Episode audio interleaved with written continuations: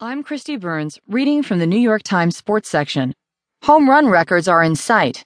The question is why? By Benjamin Hoffman.